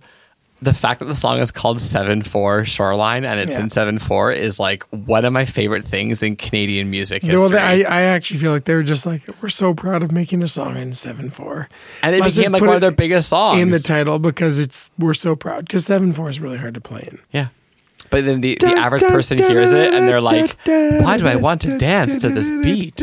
Because it's in 7 4. That's why. But the thing is, seven four is not really dancey. That's why it's so incredible. exactly. Uh, okay, but going back to Tasty Treats here for a Tasty second. I'm like, oh, I, I also has Skyline on my tasty treats list because I read a great review that said Skyline is like somebody took Feist I Feel It All and put it through a delay and a reverb pedal and slowed it down. And I was like, whoa, it like it it totally is that kind of vibe, but also Say about Skyline also reminds me of one of my favorite M83 songs called Wait from uh, Hurry Up We're Dreaming. Yep. It's just like Yep. I, I want to sit on a beach at sunset with my friends and have a drink and listen to that kind of song. Yeah. It's just like it, it paints such a vignette for you. And I, I love that kind of music where it's like I'm immediately sold on it, not because of how catchy the song is, but, but how much of a scene that it evokes in my mind. How it makes you feel. Yeah. Yeah. Yeah. M83 is a band we should talk about. Yeah, I had Can I like can I like request that I get to come back for that one? Yeah, of course. I, I have a the- I have a crazy dream association with M83 that we could talk about when we do the record. But I had too. I had a dream where I was I think the record came on while I was dreaming, but like the record was playing in my dream and then I woke up and it was still playing, then I just listened to it for the whole morning and it like broke my brain. a I little used to fall asleep to M83 all the time. The album is called, the one that I fell asleep to is called Before the Dawn Heals Us. That's a great album. That's the album of. Moonchild, bro. Ugh. Anyway, uh, what? Uh, so, do you uh, any other tasty treats? Uh, I mean, I mean, stay happy.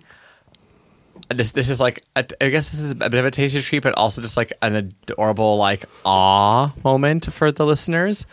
Um, stay happy. I I personally love that song a lot because It's I a love that Ariel song. got like her time to shine. Mm-hmm. Uh, I live with my grandparents, which is a very very beautiful experience for anyone who has never done like inter like multi generational living. It is the way of the future for sure.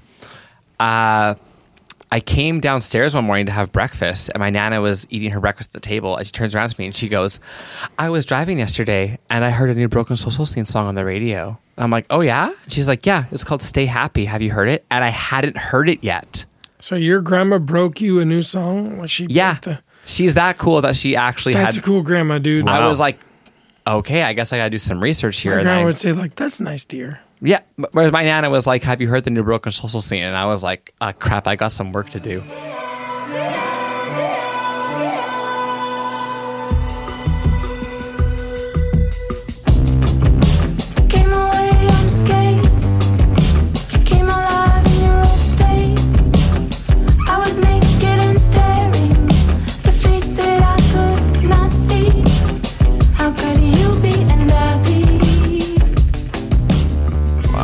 I know. You poser.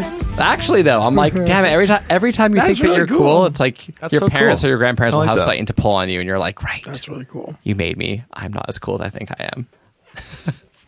You're just getting checked, you know? Right? Getting checked by grandma. It's important. It's good. It's good. Um, so I I would say tasty treat for myself would would be the um, the hazy horns, uh, minute one eighteen on Hug of Thunder.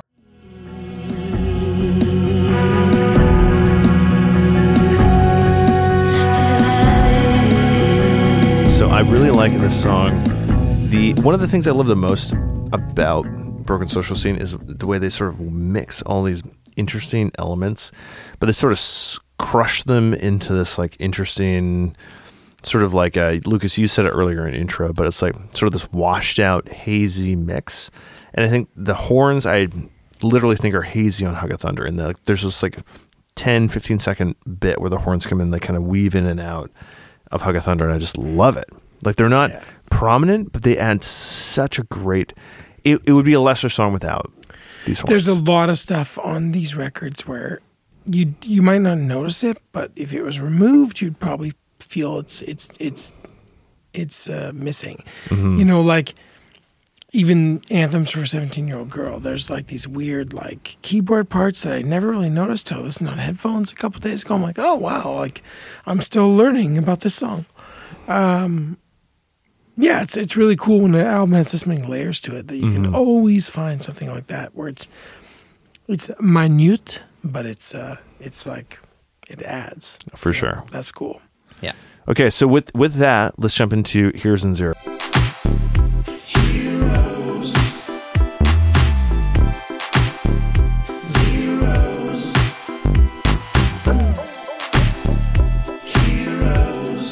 As you heard earlier, folks, Heroes and Zero. So we pick our the zero is the song we would cut from the record, and the hero is the song we couldn't live without from the record. So Um, Lucas, why don't we start with you? Why don't you give us your zero from Hug of Thunder?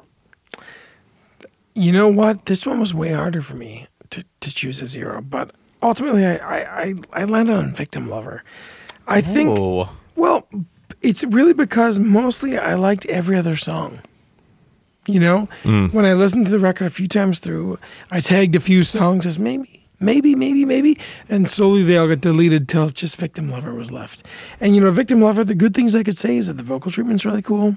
Mm-hmm. It sounds weird. It sounds unique Yeah. Um, there's that little ooh at the end of the song. You know, ooh, it's mixed in like the little like not in service phone beeps. So I like that, but ultimately I just feel like this song. Every time it happened, I was like, oh yeah, this song. So yeah, that's my zero. Victim lovers. Victim Lover. Alex, how about you?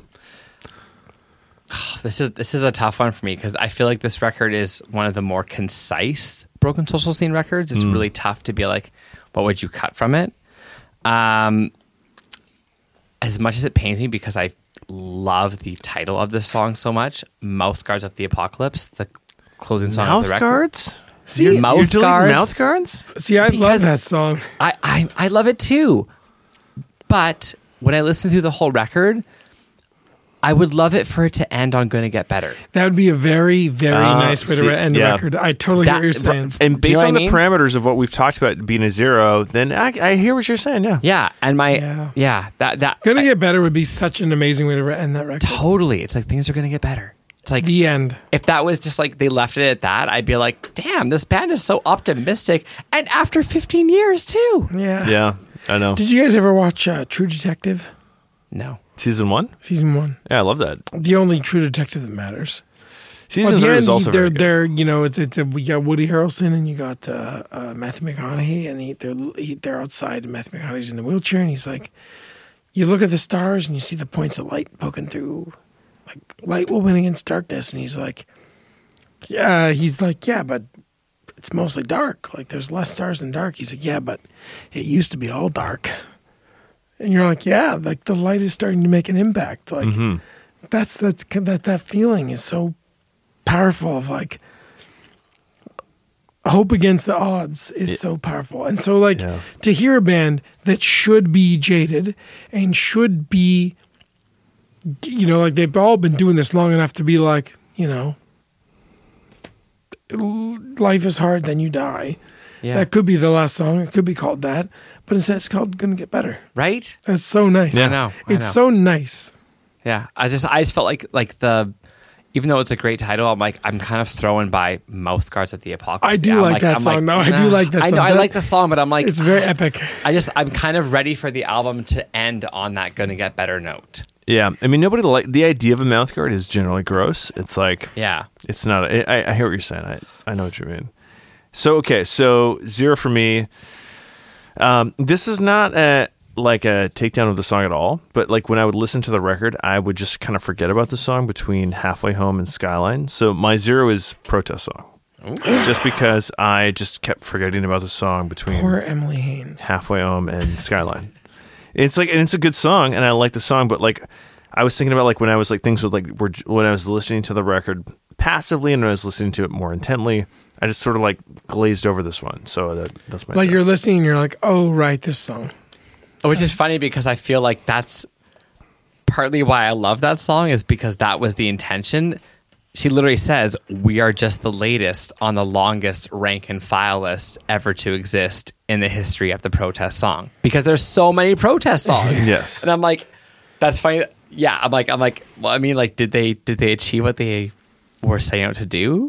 I, and I don't know, and and again, that's when I'm like, th- this is where I think it's important to call out. Like, I think it's a good song. I'm just like, when I think about songs that like, I'm like, could I cut it? I could cut, I could cut it. Like, I feel like you could just go from. I totally see what you mean. that's, yeah, that's really my take. Yeah. wow very different vibes on the zeros let's see how we line up on the heroes because my hero is about as basic bitch as you can get Okay, Lucas, why don't you start us off? Yeah, go for it.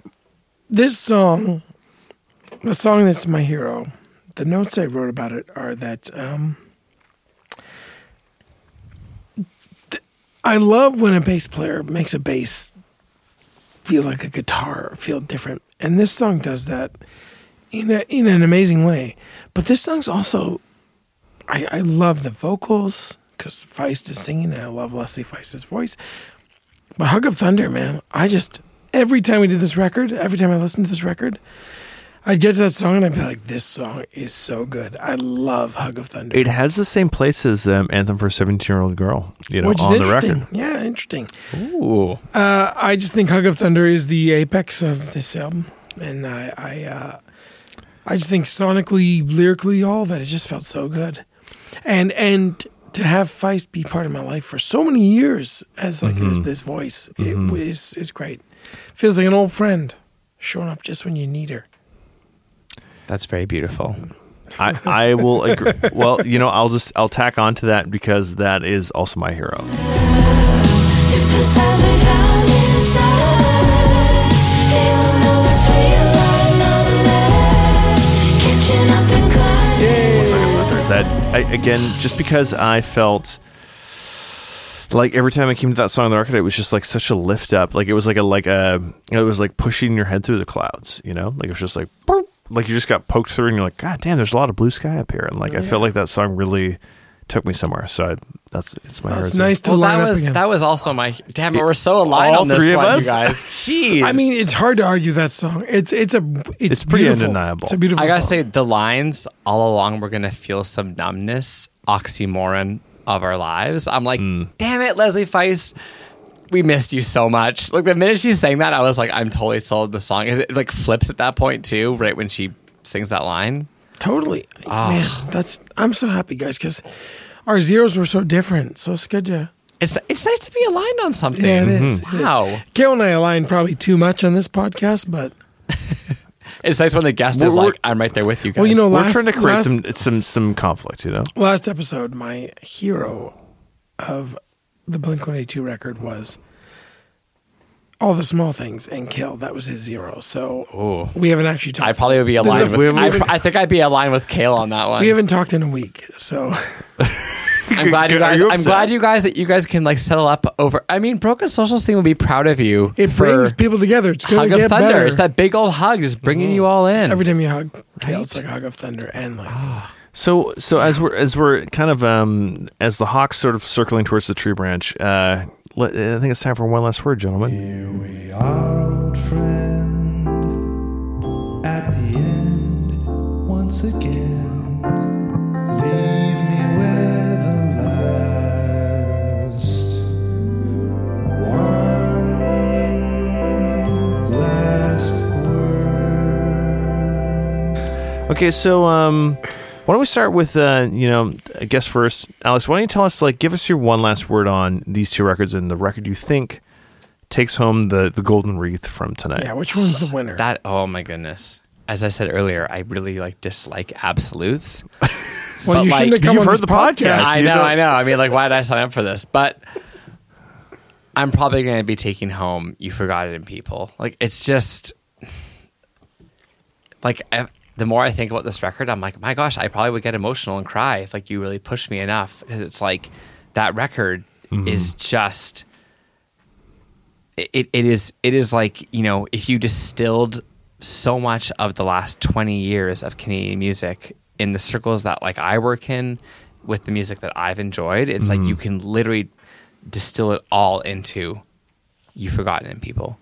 Wow. and so I'm like that for me is is as much as Hug of Thunder is like a victory lap and is an incredible record and is such a testament to the incredible talent of this band. I'm gonna I'm gonna go with You Forgotten People takes takes the cake. Okay, nice. I like that. I mean, I'll just I'll just tag on that. Hug of Thunder was an album I I, I knew um I knew the song Halfway House, which I liked. I liked that song when it came out. I thought, oh cool, they're still doing their thing and it's good. And listening to the record, I thought like like man, it's hard to be this good this late in your career. And it's hard to be a collective. Like this is not a band in the sense of like Kings of Leon or you know whatever um, Blink 182 where it's like the lineup may have changed by one person and, and it's so different or it's so hard to like, keep the, everyone engaged. Mm-hmm. This is a mob of people and and most of them are still there because they all believe in what they're doing. And that was really special. Hug of Thunder was very special to reconnect with. And it made me feel nostalgic. It really did. It made me be mm-hmm. like, I remember why I love this. I remember why I love music. I remember why I love experimental music and rock and roll being like weird. But I think ultimately my nostalgia once again wins out. And uh, You Forgot It in People is, I mean, it's a masterpiece in my mind. It's, you said it, it's such a strange record. Uh, Kale, you said earlier it's a strange record, and it is. It's so strange. But I think that's its power. It's so strange and weird. Yeah. I do. What about you, Kale? I, uh, you know, I I have to say I, you know, agree with the two of you. Like to, Ah. I think I think it's a three out of three. Like I I really love Hug of Thunder, but I think the, you know, just sort of like the the time and the place.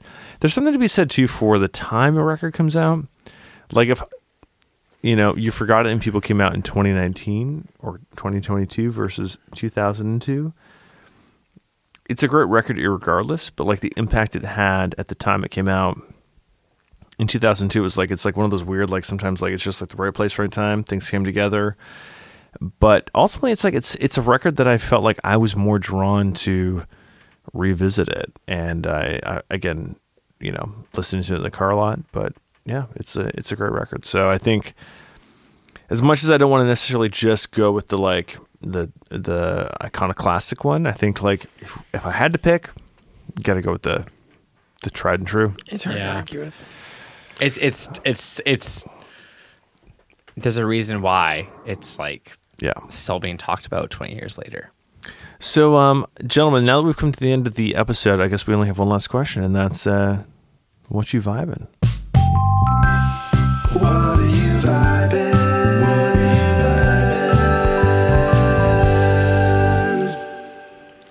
Yeah, what are you vibing? What are you vibing recently? Kale, why don't you why don't you crack us open with that one?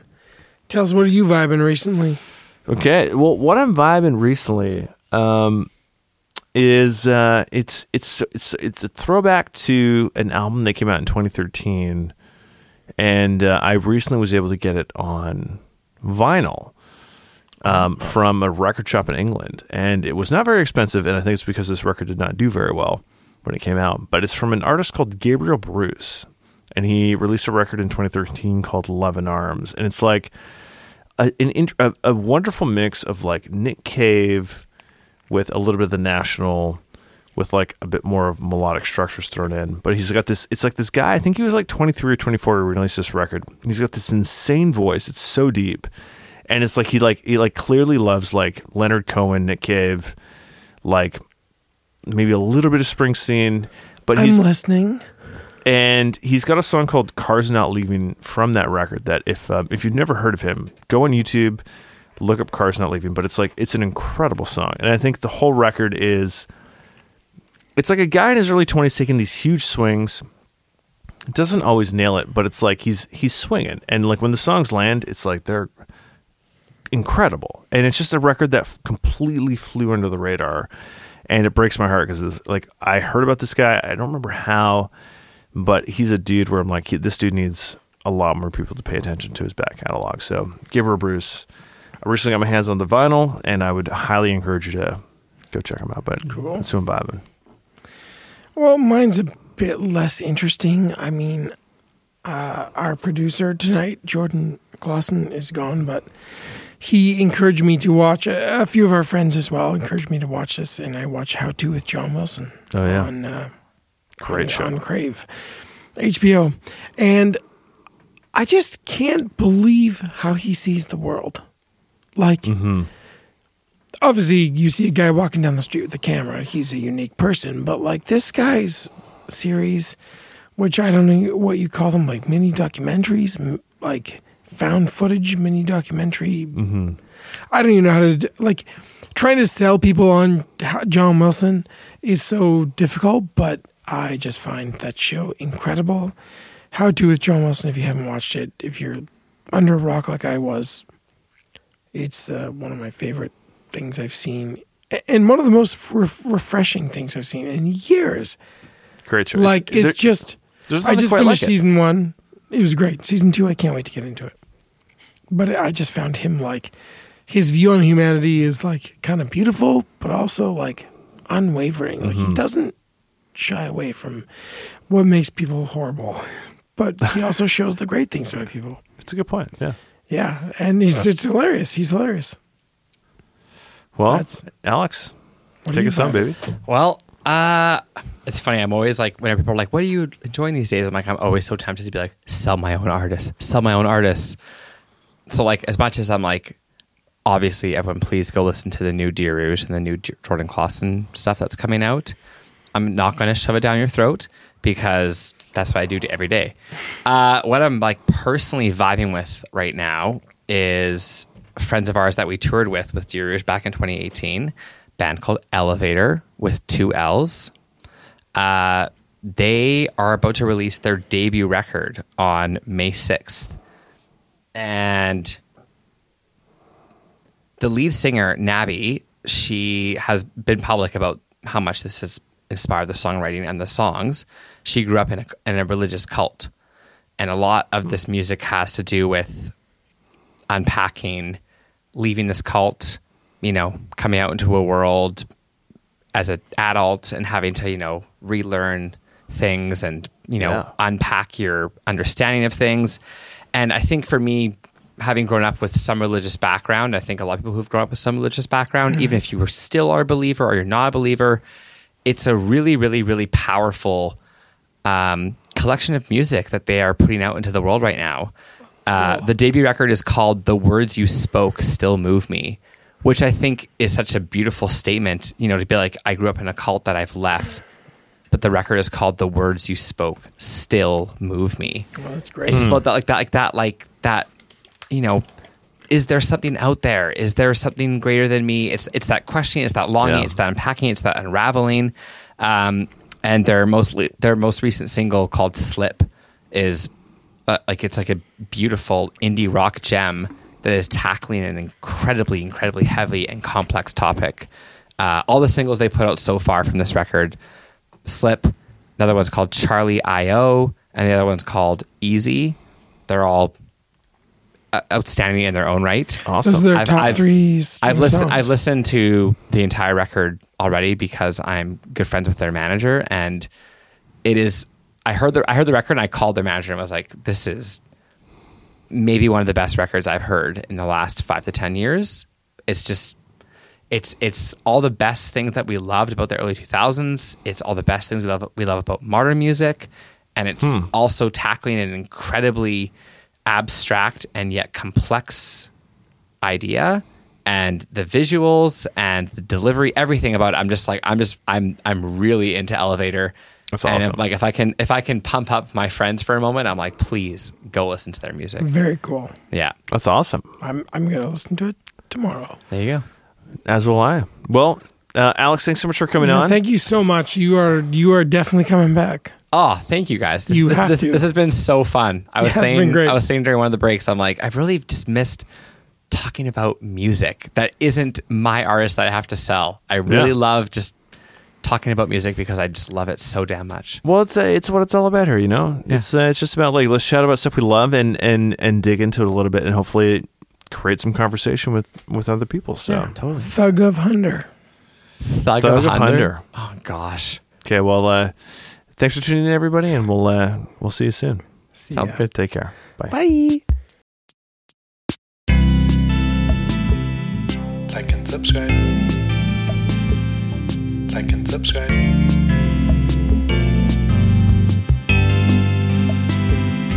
Like and subscribe. Like and subscribe.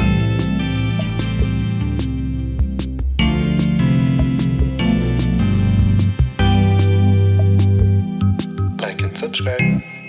Logan's like, hey man, can you fact Can, check that? can you Google? Can you I, I hey, didn't Google a talk monkey about any of my own artists yet. By the way, Um, Jordan, Yeah, Jordan, Jordan is one of my artists since that you're I a manage. producer, can you stop talking? We're trying to get this podcast. Fuck you, Lucas. I'm like, should we segue that in, in later? his studio.